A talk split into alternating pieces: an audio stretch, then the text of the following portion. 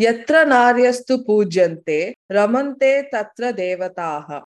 Yatra itastu na pujyante, sarvaha tatra apalaha kriyaha. What does this mean, Amma? This subhashita is taken from Manu Smriti. The word meaning yatra, where, naryastu, women are, pujyante, respected or worshipped, ramante, play, tatra, there, devataha, the gods. Yatra, where, e taitastu, these people, the women, na pujyante, are not worshipped, sarvaha, everything, tatra, there, apalaha, unsuccessful, kriyaha, activities. The translation goes like this.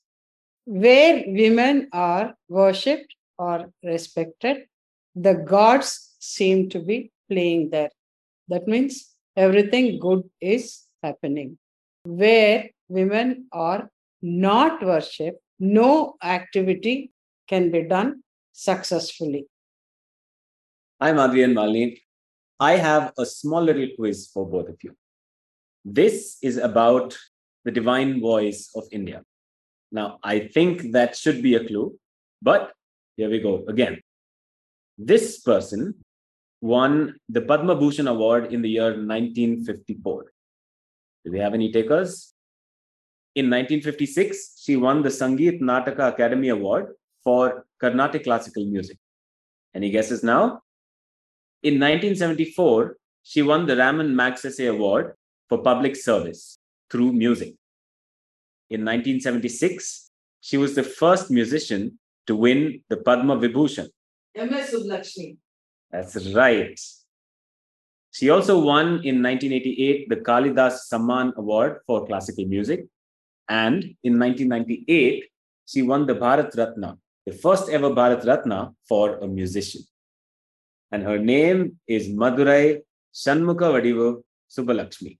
That's M S Subbulakshmi.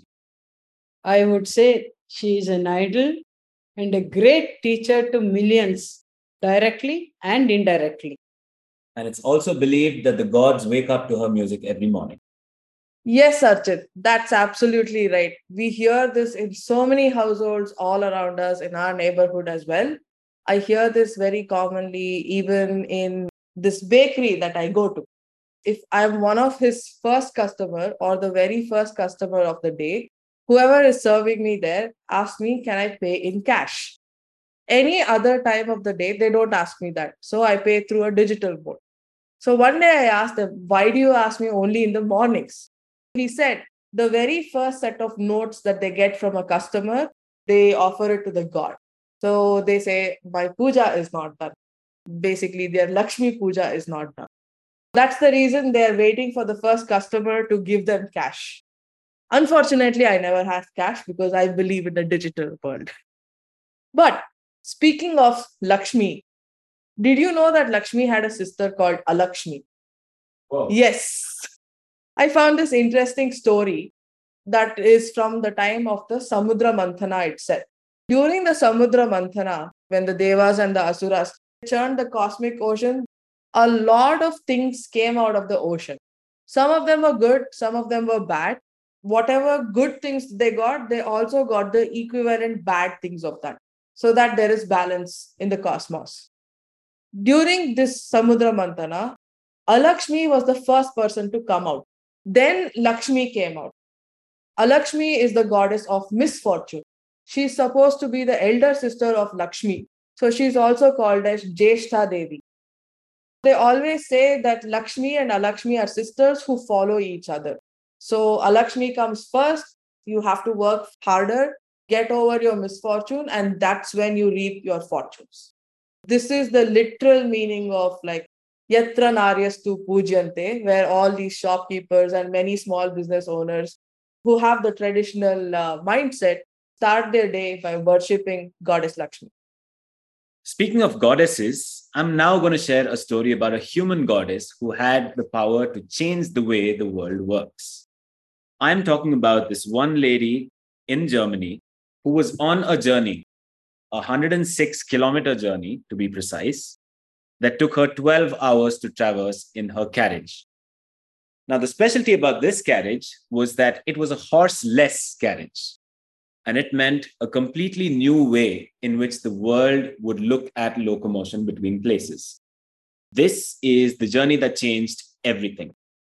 Bertha Benz, the wife of Carl Benz, who manufactured the first ever petrol car, was actually the first to use Carl's invention to travel these one hundred six kilometers in the horseless carriage, which was also considered witchcraft in those days because they didn't understand how the carriage was moving.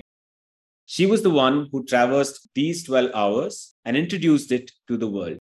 As and when she completed the journey, all the people who saw her during this journey were the ones who were inspired to make similar such journeys for their necessities.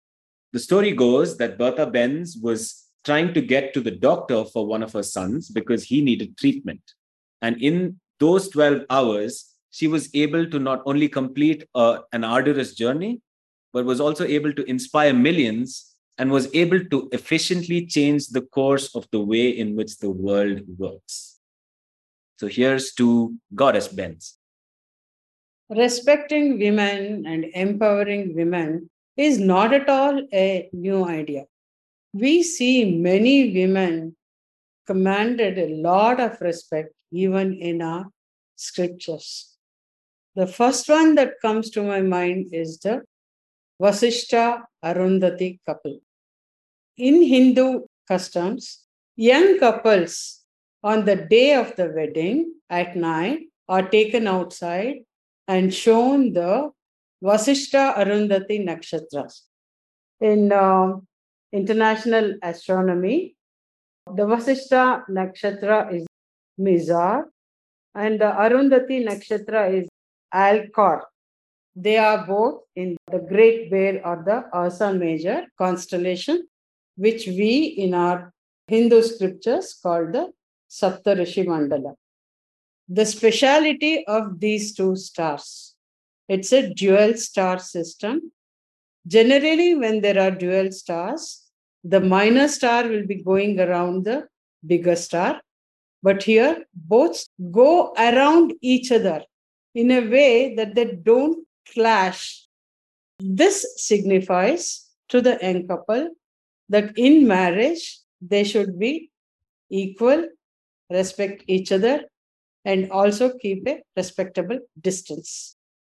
The other women mentioned in scriptures who commanded great respect were Maitreyi and Gargi. They even have Upanishadic sutras to their credit. Gargi was even honored in Janaka's court. The other most respected woman that I would like to mention here is Ubhaya Bharati, the wife of Mandana Mishra. When Mandana Mishra and Adi Shankaracharya were to have a debate, Adi Shankara himself chose this lady as the moderator. That is her standing. Then again, when uh, Mandana Mishra was defeated by Adi Shankara, Ubhaya Bharati chose to debate with Adi Shankara. Shankara eventually defeated her also. And both of them became followers of Adi Shankaracharya. Now I'd like to bring our attention to a flying goddess. After a plane ride in an air show, this woman decided that her life's mission was to be a pilot. She's recorded as the first female pilot to fly across the Atlantic and back. She was also the first female to fly around the world, or at least attempt to circumnavigate the world, wherein she spent ten to twelve hours a day flying in the skies. The person that I'm talking about over here is Amelia Earhart. An ardent follower of Amelia Earhart and her supporter, who eventually became her husband, was George P. Putnam. I'd like to bring our attention to one of the letters shared between Earhart and Putnam, wherein she clearly says that she needs her space and she needs to follow what her heart desires in order for her to be completely happy. It is also said that she refused to be recognized as Missus Putnam, and she would only be called as Amelia Earhart. I quote a part of her letter here. "I want you to understand, I shall not hold you to any medieval code of faithfulness to me, nor shall I consider myself bound to you similarly. I may have to keep some place where I can go to be myself now and then, for I cannot guarantee to endure at all times the confinement of even an attractive cage." Such was the flying goddess that was Amelia Earhart. Some of the most worshipped goddesses in our current times are film stars and people in pop music. Recently, Beyoncé toured through Sweden, and she is said to have increased the G D P of Sweden. How's that possible, you ask? Well, fans from all around the world came down to Sweden to watch her show. And Sweden being a small country, the amount of money tourism poured into the country had such a huge impact on their G D P. So, yatra naryastu pujyante, tatra G D P also raises. One instance of that. Similarly, they're saying that Taylor Swift is now touring the U S, and whichever city she's touring through, hotels and everything has been booked out over there. Taylor Swift's tour of the U S is also supposed to contribute to the rejuvenation of the U S economy. My background is in computer science, so I'm going to talk about the goddesses in computer science. The very first goddess is Ada Lovelace, the mother of algorithms. She was born as Augusta Ada King, the Countess of Lovelace. She was an English mathematician and writer, one of the most well-educated women of her times. While Charles Babbage worked on his analytical engine, she came up with the concept of an algorithm. She realized that computers could do a lot more than just calculate things in the moment. And that's how the algorithm was born. The first algorithm that she created was said to be for generating Bernoulli numbers. Algorithms nowadays rule our lives. Whether it is ChatGPT, whether you found this as a YouTube recommended video, whether Spotify recommended this to you, or you're using your social media feed and this popped up there. An algorithm decided to show this to you. Let's now talk about going beyond the algorithms. The minute you have an algorithm, you next have to implement this and have a compiler. And that brings us to the next goddess, Admiral Grace Hopper, a computer scientist, mathematician, and U S Navy admiral. She's credited to have created the first compiler for computer languages. A compiler translates human understanding into the bits, the zeros and the ones that a computer understands.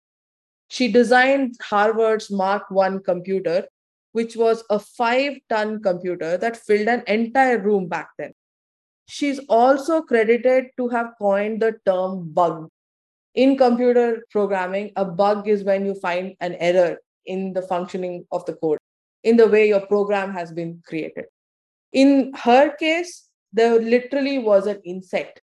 An insect made parts of the machine non-functional and messed up the algorithm. And that's why it was called a bug. Admiral Grace Hopper's contribution to the field of computer science is still celebrated to this day.